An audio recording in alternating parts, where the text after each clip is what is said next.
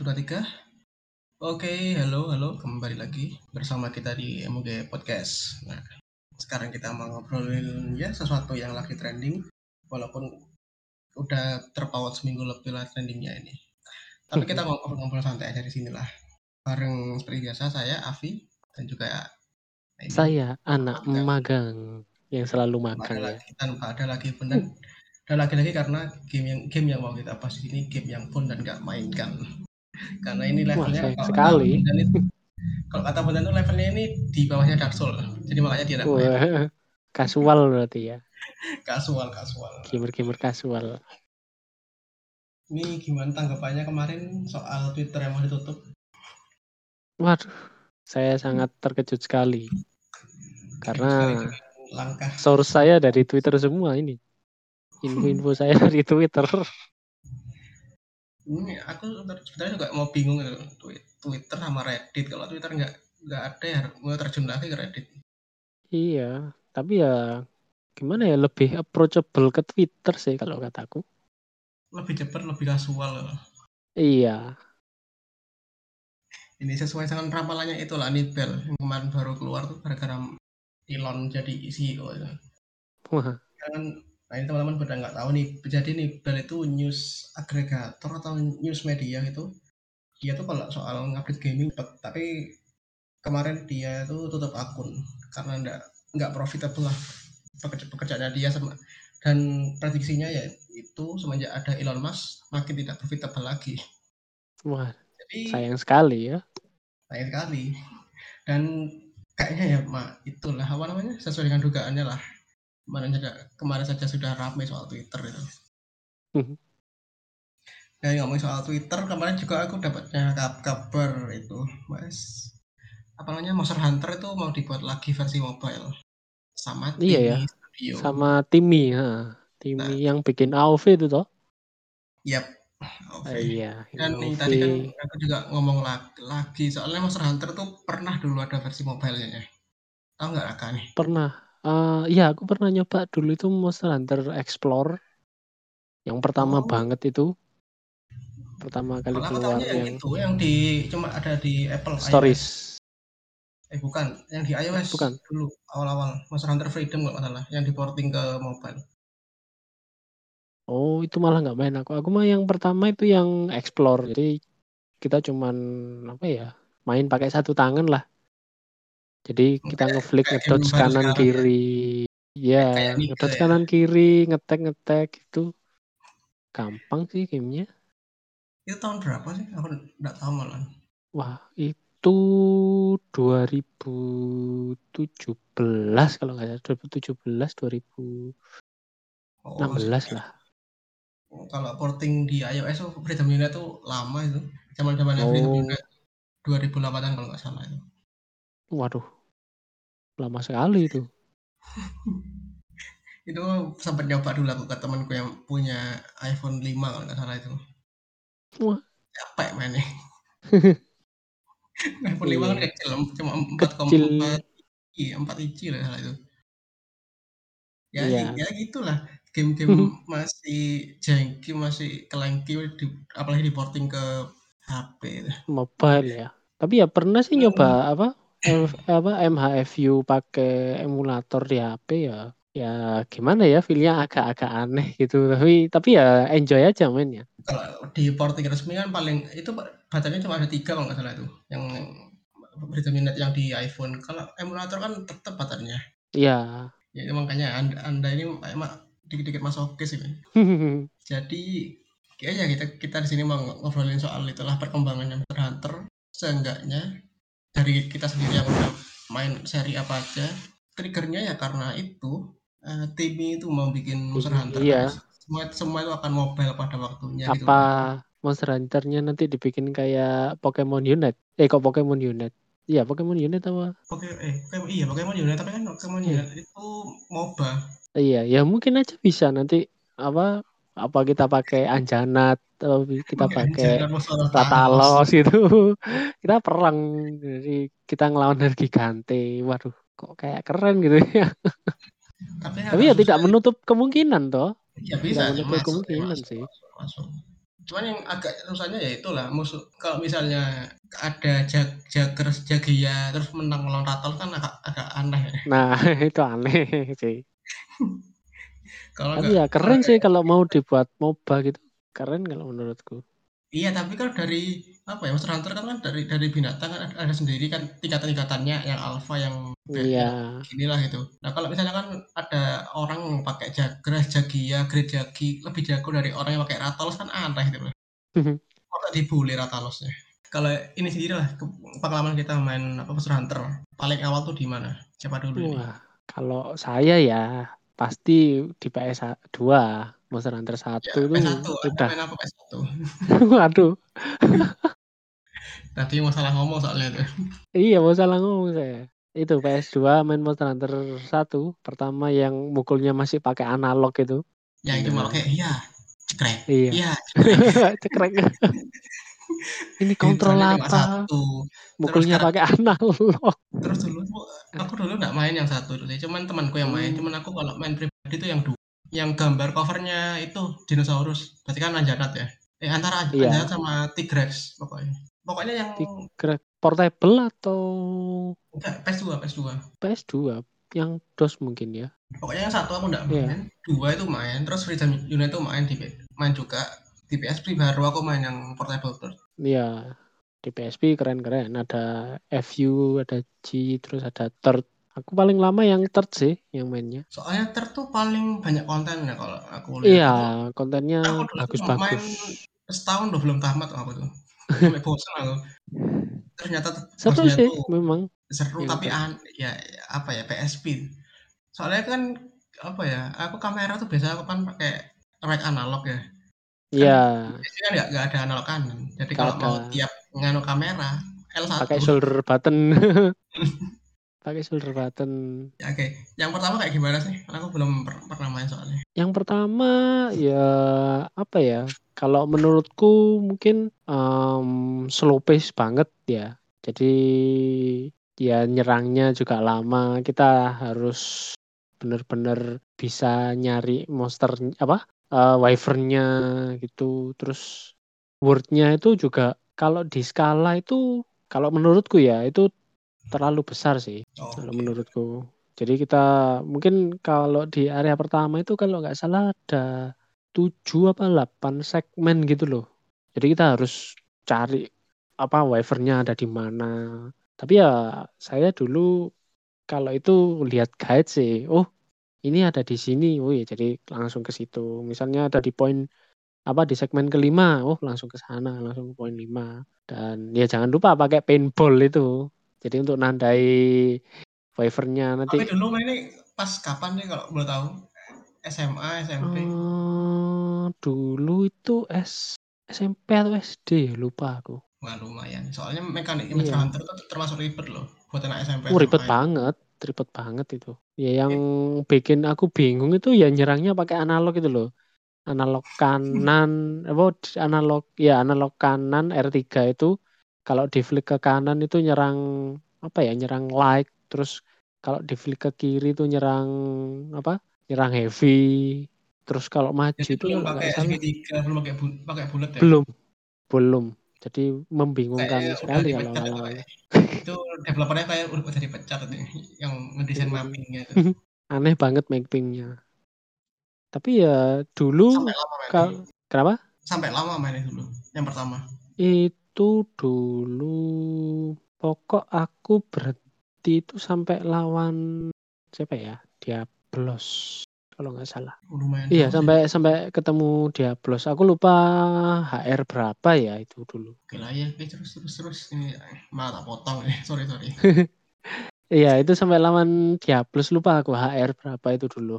Karena pas waktu itu kebetulan aku juga beli Onimusha 3, jadi langsung pindah atensi ke Onimusha itu. Jadi ya sebenarnya kalau nggak main Onimusha mungkin bisa lebih lama lagi aku main ini. Karena dulu di rental ada beberapa orang yang main Monster Hunter ini, mereka mainnya serius, jadi sampai benar-benar ngoleksi setnya dari yang paling biasa sampai yang paling bagus itu mereka ngoleksi.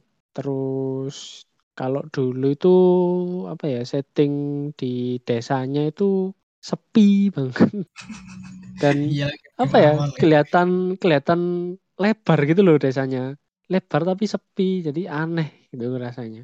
Itu siapa lagi ya dulu ya, kalau menurutku ya jangan terlalu diingat ya, iya ini belum dewasa masa itu. Lalu itu game-game masih belum jelas itu udah mana sebenarnya. Oke, kalau aku ya itu tadi Monster Hunter 2, Monster Hunter DOS ya kalau nggak salah. DOS, iya Monster Hunter DOS. Malah aku nggak main kalau yang DOS ini. Oh itu lebih jelas itu kalau itu arahnya lebih jelas kemana. Dan kayaknya yang terbaik lah kalau kata orang-orang, karena ada sistem yang di PS2 ya. Ada sistem apa namanya? Bukan cuaca, musim. Kan dia kan per musim itunya. Jadi kalau misalkan udah sampai musim selanjutnya itu kita nggak bisa ngelawan monster yang ada di musim sebelumnya. Nggak sebebas sekarang. Tapi kalau dari segi mekanik sama semuanya ini yang paling dewasa sih.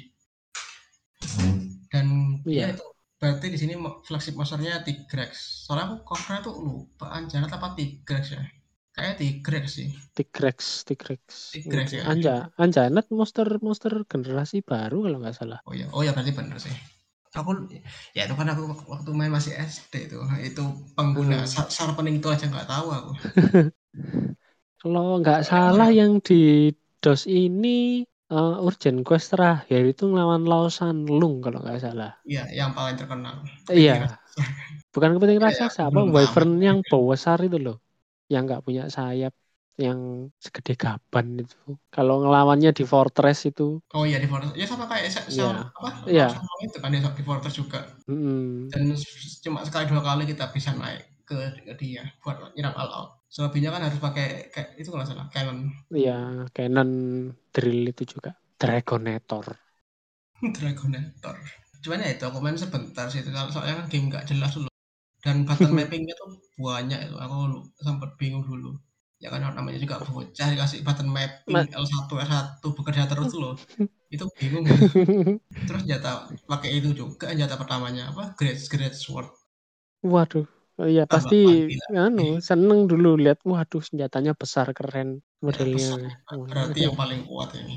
Iya, ternyata mukulnya 5 detik sekali. Itu aja kan apa namanya? Sebelum ada Dark Souls, stamina aku paling boros yang main di sini.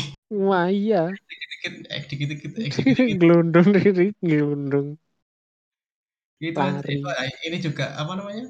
Mekanik itu apa Godring sama Coldring juga ini aku masih belum tahu. Jadi waktu di S dulu itu nggak tahu kenapa stamina kok boros nih. Terus waktu di desert kok berkurang terus. Nyawanya berkurang. Ya itu kan bahasa Inggris juga masih itulah masih minim. Masih muda ya kita ya.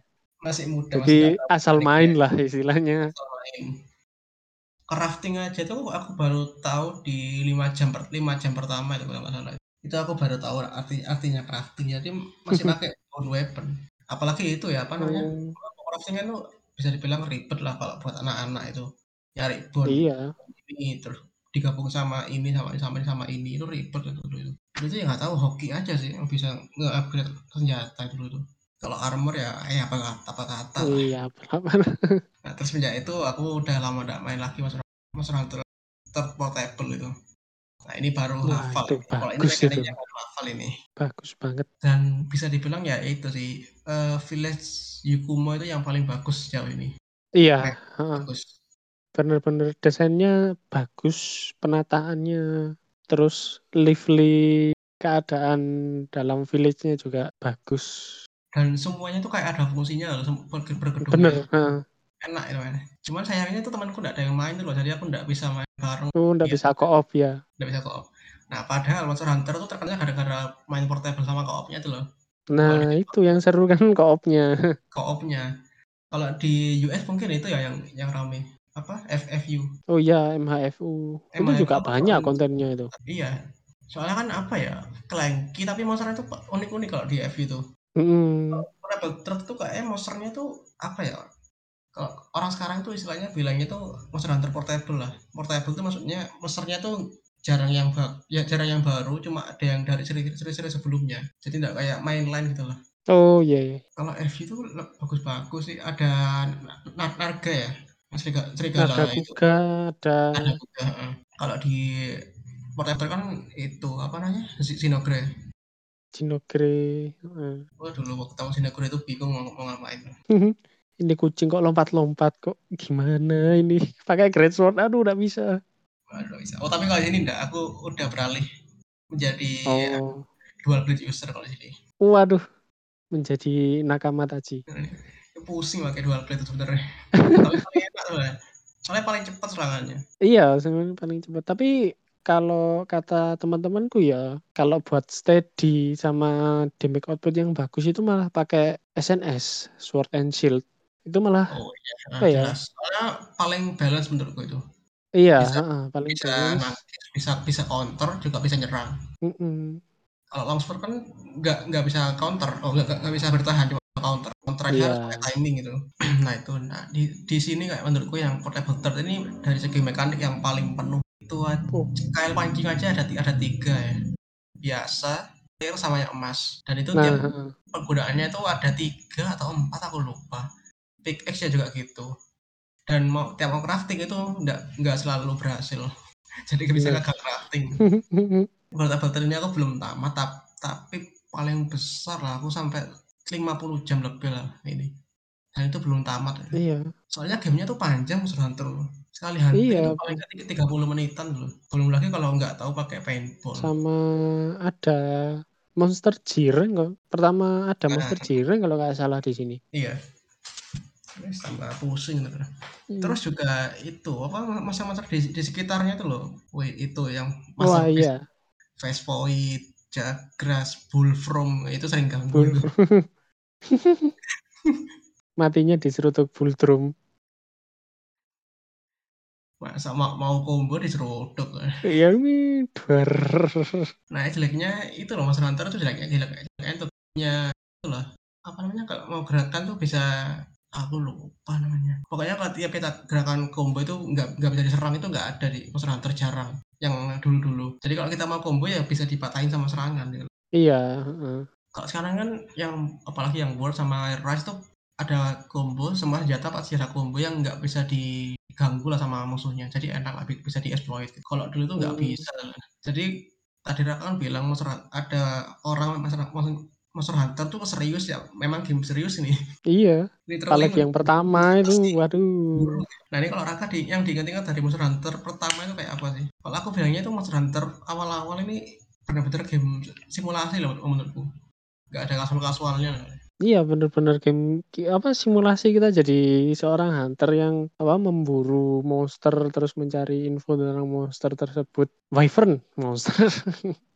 Monster lah. Kalau mau lari kemana itu? Ada. Terus apa ya, sama yang bikin aku pusing itu dulu itu loh escort telur Wyvern itu. Aku paling malas escort telur itu. Nah, itu.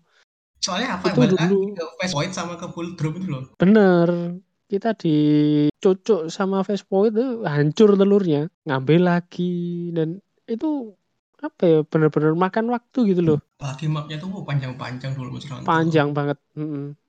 Panjang banget. Itu kan nggak tahu ya, kalau misalkan lompat agak tinggi dikit tuh pecah telurnya itu. Pecah. Nah itu juga nggak bisa ngira-ngira aku dulu itu. Semana yang aman, semana yang enggak itu loh. Jadi aku sering waktu di third tuh sering aku mau ngambil pecah. Itu tak pikir ini aman, plak pecah. Sebel lah. Iya. Dan itu juga kan ngambilnya di ujung map soalnya itu. Bener. Atau enggak kalau ke puncak yang paling tinggi gitu. Suruh ngambil, nanti turunnya waduh susah. Susah. Ya, sama kayak ngambil itulah item rare item. Misalnya kalau fosil apa itu kan enggak ada tempatnya. Iya. Deskripsi quest-nya tuh juga ngaco sebenarnya Monster Hunter tuh. Itu benar-benar kudu ngampali tempat sih kalau menurutku. Belum lagi mau nge-farming material. Harus benar-benar lihat guide ya. Benar-benar lihat guide banget. Kalau tahu ada guide. Untungnya saya dulu tahu ada. Dikasih tahu orang rental soalnya. Kalau sekarang orang itunya gimana? Orang rentalnya masih main Monster Hunter? Waduh, saya sudah lama tidak ke rental saya. True Hunter kayaknya itu. Soalnya gini, semua itu dulu kan kalau mau pakai crafting itu harus ada alatnya. Alatnya itu juga kan farming lagi. Kalau mencari serangga itu ada net. Netnya itu juga harus crafting. Iya, netnya harus bikin, harus crafting. Pickaxe juga mau gitu. Mancing juga gitu. Pickaxe juga gitu. Wes enggak ada kata-kata sama sekali pokoknya itu. Crafting simulator ini. Apalagi kalau mau bikin jebakan itu wes harus dua langkah berpikir ke depan bikin jebakan. Iya, tapi kalau dulu waktu kecil ya aku enggak mikir jebakan sih, yang penting tak pukul aja wipernya sampai mati. Aku jebakan tuh iseng dulu itu. Ayo sini. Oh, masuk. Free hit. Tapi jarang pakai jebakan. Jebakan tuh soalnya timingnya mulai susah. Dan palikonya kan nggak sepintar sekarang. Kalau sekarang kan enak. Waduh, beban dulu palikonya. Sering ngudet tanah, terjun ke tanah. Saya ingat tuh dulu paliko itu milihnya harus sesuai dengan itu lah, sifat yang ada pernah aku. Iya, ya dulu yang murah itu sering penakut. SP-nya, yang penakut tuh yaitu nyerang dikit, gerak-gerak tanah, yang ke tanah. Jadi susah dulu Palico, nggak kayak sekarang. Berarti ini yang terakhir main itu ya? Apa? FU? Yang old gen? Yang old gen aku terakhir main ya FU, terus ke third portable. Habis itu nyoba 4 ultimate bentar. Waduh, punya siapa ini? Saya itu malah yang skip ini. Dulunya pinjam di 3DS-nya temen sih, tapi nyoba bentar banget sih. 1-2 jam mungkin. Walah, aku pengen sekali main for you tuh. Sekarang udah terus apa enggak ada? Enggak ada kayaknya. Sama yang di Switch itu masih belum main aku, yang cross sama double cross itu. Oh iya. Iya sih. Ya soalnya kan orang lebih milih beli Rise lah yang paling bagus. Iya. Oke, kalau gitu lanjut ke itu ya, next gen ya. Yes. Mulai modern. Sebenarnya itu sih for you udah mulai modern sih. Cuman aku jujur for you sama X ini belum main sih. Enggak tahu sama sekali malah. Itu dulu aku main apa ya? Era itu ya. Oh, ini udah mulai era hancur sih. Era main RPG kalau ini aku. Udah enggak tahu main Monster Hunter. Oh, gimana mikirnya Monster Hunter tuh udah enggak ada tuh. Kan emang ya, soalnya game niche soalnya. Iya, soalnya udah tidak ada di PS lagi ya, udah nggak ada di PlayStation lagi. Sudah pindah tangan ke Nintendo. Tapi bener sih, emang kan Monster Hunter tuh perangnya malah di portable. Konsol dulu itu kayaknya cuma lewat-lewat aja. Dan secara mekanik sama lainnya kan dulu apesnya kan ya bukan apes sih. Awalnya kan dari PS2 itu kan masih belum bagus lah. Monster Hunter terbarunya kan cuma FU, cuman FU-nya kan lebih ramenya karena di portable-nya, di PSP-nya. Dan fitur online-nya kan benar-benar kepakainya di portable-nya dulu itu. Di US sama di Jepang. Iya, di US sama Jepang ramai banget. Di Indo siapa yang main? Kayaknya cuma orang-orang kaya dulu yang main ini. Kan masih mahal PSP itu. Bener, mahal banget. Berarti kalau new gen main itu ya apa? World MHW. MHW Iceborne cuma sebentar sih sayangnya. Oke, nah kalau dibandingkan sama yang paling kerasa apa sih? Wah, itu sekarang itu lebih fluid ya kalau kataku. Jadi kita kalau mau misalnya lagi dikejar terus mau minum potion gitu ya nggak berhenti terus menengguk potion dengan pose kuat gitu. Berhenti ya, marono beranimasi kuat cering. Kalau sekarang ya tinggal teguk lari gitu sih. Lebih fluid, lebih battle oriented lah kalau sekarang kalau kataku. Terus juga banyak pendukung kayak Iya. Juga dulu kan enggak ada Farcaster ya. Dulu ada Farcaster tapi enggak diutilisis kayak sekarang sih. Dulu soalnya kebanyakan crafting tuh loh. Jadi bingung soalnya. Iya, ini buat apa sih? Ini buat apa? Nah, penting enggak? Ongen tuh yang ingat cuma beberapa tuh loh. Ya benar-benar tak butuhkan yang enggak terlalu butuh tuh enggak terlalu. Itu aja barel aku baru makainya waktu di World. Di Twitter tuh enggak pernah pakai malah. Seru padahal pakai barrel di Twitter itu. Nah, itu. Cuman aku ya kapan pakainya, kapan ininya nggak tahu nih buat apa. Terus kan juga ada barrel kosong, kita baru tahu lagi nih ada barrel kosong, ada barrel yang bisa meledak. Terus ya ini, terus ini apalagi kira-kira perbedaan yang paling kerasa lah. Terus apa ya, untuk kalau kataku untuk sekarang itu ada story-nya, yang pasti itu ada story-nya, jadi jelas kita jadi masyarakat ada story-nya ya. Ini yang word ini ada story-nya, yang word. Kalau yang dulu nggak tahu itu story-nya ngapain dulu itu. Dulu itu genosida story-nya, genosida hewan. Genosida, iya, genosida hewan. Waduh, di anu cekal peta sebentar lagi ya. Iya, oh iya dulu Monster Hunter kan sempat kena cekal peta. Iya, sempat dicekal peta. Iya, masalahnya wyvern life doesn't matter leh. Kalau kita life matter, wyvern ya kita yang mati. Iya sih, di World ini yang benar-benar kayak story oriented.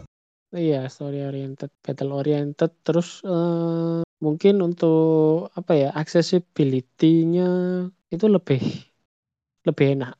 Jadi untuk para newcomer itu atau orang yang dulu pernah main tapi nggak sempat serius, mungkin sekarang bisa, oh jadi gini toh main Monster Hunter itu. Oh, jadi kita itu harus hunting-hunting monster gini nanti biar dapat apa materialnya untuk bikin senjata, bikin equipment. Kan dulu enggak tahu oh ini buat apa sih materialnya, mau buat anu kan apa, buat pickaxe ta, mau buat mau buat bangun rumah ta. Dulu kan masih ambigu gitunya. Kalau sekarang kan udah jelas, kamu disuruh ke sini, disuruh ini, ada poin-poinnya, ada tutorial yang jelas, lebih jelas lagi. Dulu ya ada tapi tidak sejelas yang sekarang. Kalau dulu itu apa ya, page craftingnya, UI-nya tuh ribet loh dulu itu. Iya, UI-nya ribet dan kurang menarik loh. Lihat. Heeh. Kan juga juga dulu kan itu dibagi per kelas, gunner sama yang biasa. Iya. Nah, itu kalau salah crafting kan ya percuma, enggak optimal. Enggak guna. Nggak berguna. Dan armornya kan mirip-mirip ya dulu itu. Iya, hampir-hampir mirip. Nah itu kalau sekarang kan enak, jadi lebih universal lah. Terus apalagi apa masih mau diingat-ingat ini? MHW ya sekarang kayak ada research. Kalau kita waktu di field, jadi kita ngambil apa ya, jejak-jejak dari monster, dari wyvernnya, dari monsternya. Nanti kalau udah kekumpul berapa, kita bisa tahu oh ini apa di kodeksnya monsternya kayak gini, sukanya pergi ke sini, nanti dia weakness-nya ini itu. Jadi itu benar-benar bantu sih. Iya. Jadi apa ya, bisa hunter-hunter goa, kalau sekarang hunter-hunter berpendidikan lah kalau sekarang. Iya. Pakai unggah-bunga. Itu unggah-bunga. Caveman style kalau dulu itu. Iya, yang penting gebuknya. Iya sih, aku main Monster Hunter World ya juga gitu. Cuman yang variannya itu kayak mentang-mentang ada di konsol sama di PC. Sekarang mereka buatnya itu benar-benar totalitas loh. Aku berkalinya seperti sama di forest tuh. Soalnya layarnya tuh ada dua, layar atas sama layar bawah itu loh. Oh iya. Itu okay. Itu yang bikin itu. Tapi ya salut juga sih. Dulu bener, kalau dulu itu bener luas, tapi luasnya itu luas yang kosong melompong gitu loh, nggak ada apa-apanya. Iya, kosong melompong, segmented, jadi sini. Dan kesannya malah kayak game horror, kan ada fog-fognya. Iya. Karena kan keterbatasan hardware dulu itu. Tapi malah kayak jadi game horror tuh loh. Aku dulu tuh inget musuh apa dia? Musuh Chameleos dulu itu aku. Wah, dapat game horror tuh, musuh Chameleos itu. Bisa ngilang juga pasti masih ada fog-fognya. Kalau sekarang itu musuhnya itu bukan serem sih, lebih kayak menantang kalau sekarang itu. Soalnya jelas. Iya, menantang banget. Dan jengkelin sekarang itu. Sering jatuh, sering ngejar. Apalagi aku dari dulu tuh paling malas musuh Rathian loh. Atau aku tuh paling nggak bisa ke timing soal ekornya tuh. Iya.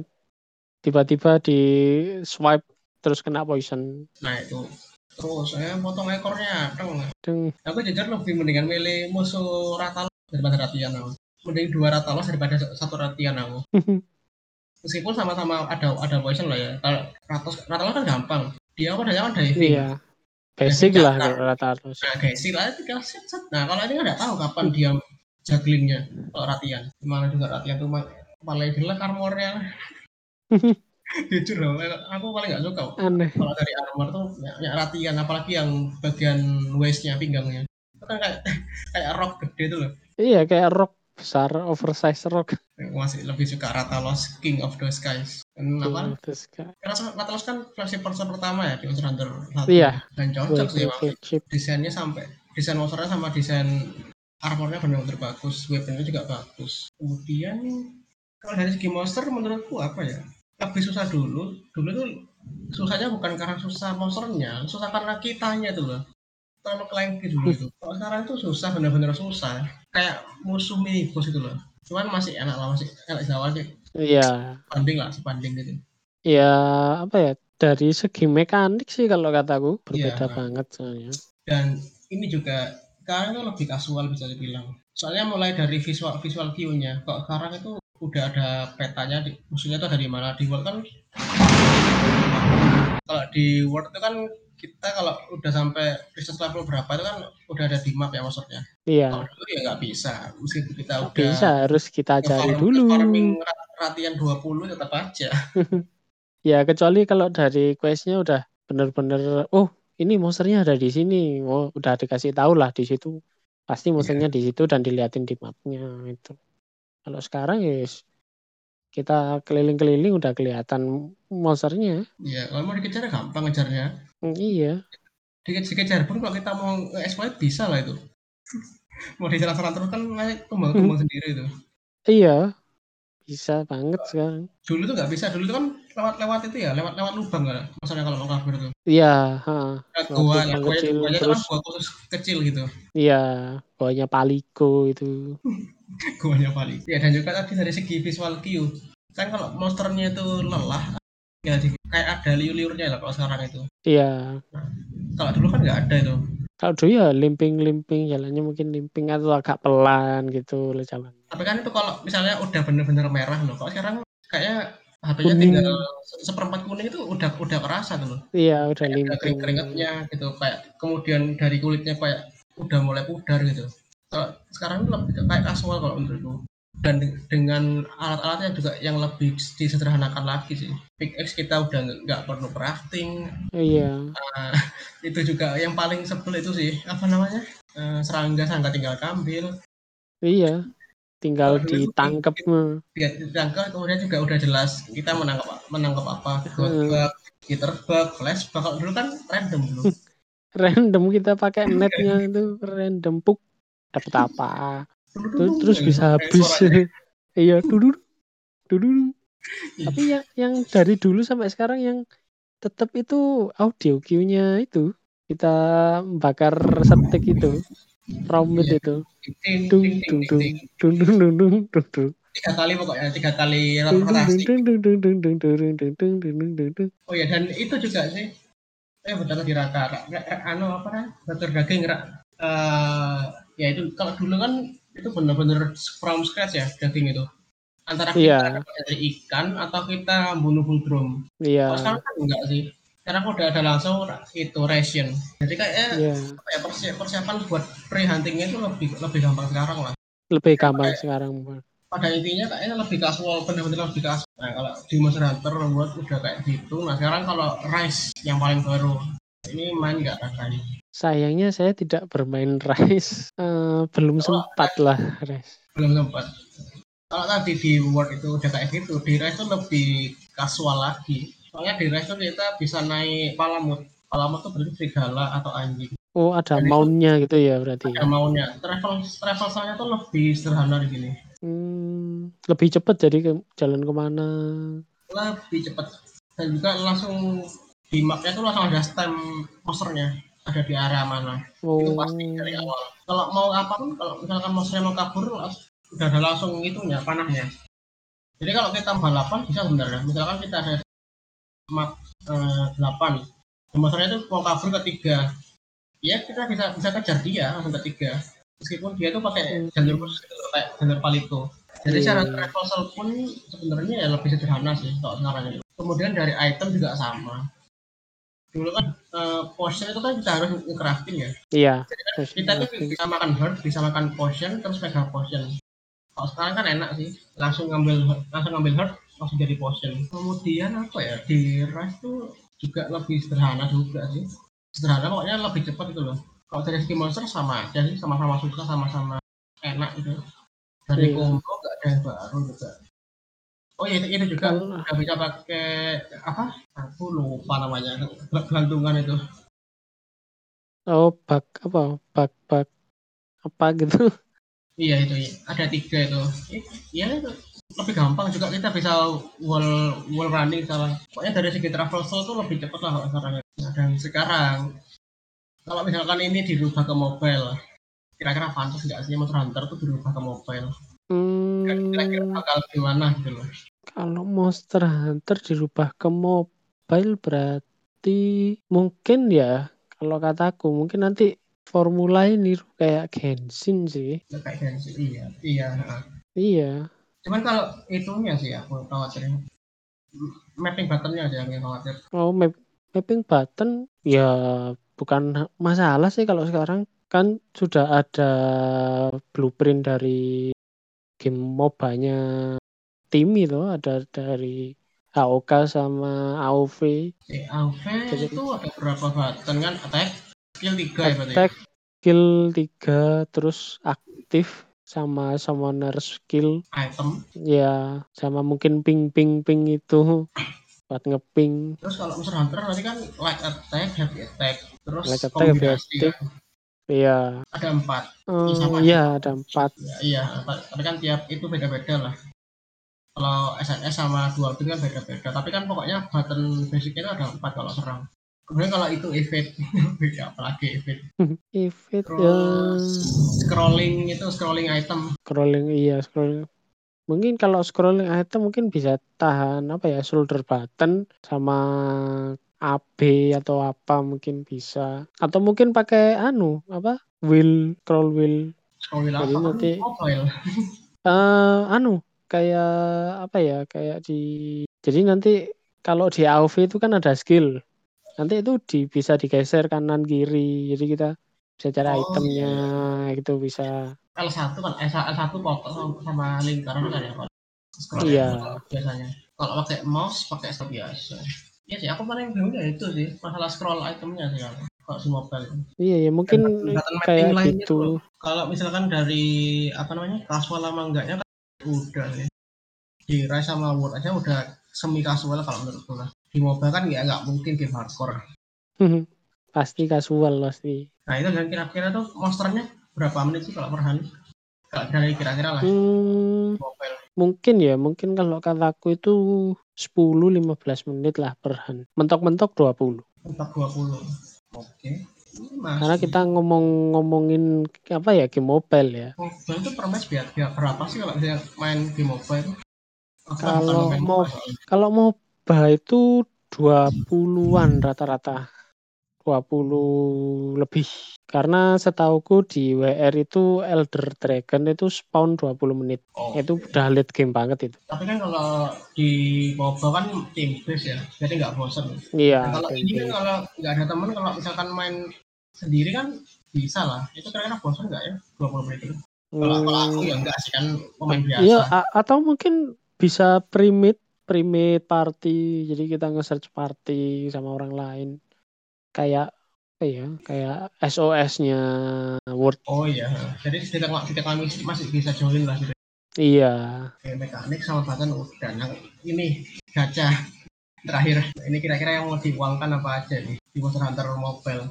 Ini. Gak mungkin dong TiMi dan micro transaction-nya. Nah, ini kira-kira yang paling viable lah apa? Kalau kataku ya, itu nanti pasti itu ada drop rate, terus kemudian stats itu pasti, terus mungkin kalau ada kayak housing kayak pasif, jadi kita ninggal di rumah nanti passively kita bisa dapat apa gitu, itu nanti mungkin bisa mempercepat itu. Terus kalau gacha mungkin ya kostum sih ya. Iya layer armor itu. Iya ini sama siapa ya, materialnya juga sama soalnya Monster Hunter tuh kuatnya di sana sih kalau menurutku. Game aja ngumpulin armor, palingnya skin itu yang paling ramai ya. Iya, skin armor keseluruhan. Kalau gacanya ya layer armor, nanti mungkin end game-nya mereka cari apa batu buat enhancement ke weapon-nya itu. Oh iya, bisa. Berarti gatekeeping-nya nanti ada di monsternya kan? Iya. Dragon itu kayaknya ada power khususnya berapa. Kira-kira nanti kalau nge-solo itu harus yang well itu. Kalau yang apa musuh ada dragon harus party berempat gitu mungkin. Iya, mungkin kayak gitu mungkin. Jadi di end game pasti juga itu ya nempahnya ya pasti kan paling. Oh iya pasti nempah. Oh iya sama kalau mungkin nempah nanti upgrade-nya mungkin bisa pakai jewel, bisa pakai gem biar sukses rate-nya 100%. Oh ini kan kayak gitu. Diablo Immortal ya. Aduh. Immortal banget, immoral itu. Oke. Sama sih juga kurang lebih sama. Saya ya apa ya Monster Hunter tuh game yang sebenarnya paling enak buat digadak microtransaction-nya, cuman enggak tahu aja kira-kira yang pantasnya apa, balancing-nya kayak gimana tuh belum tahu lah.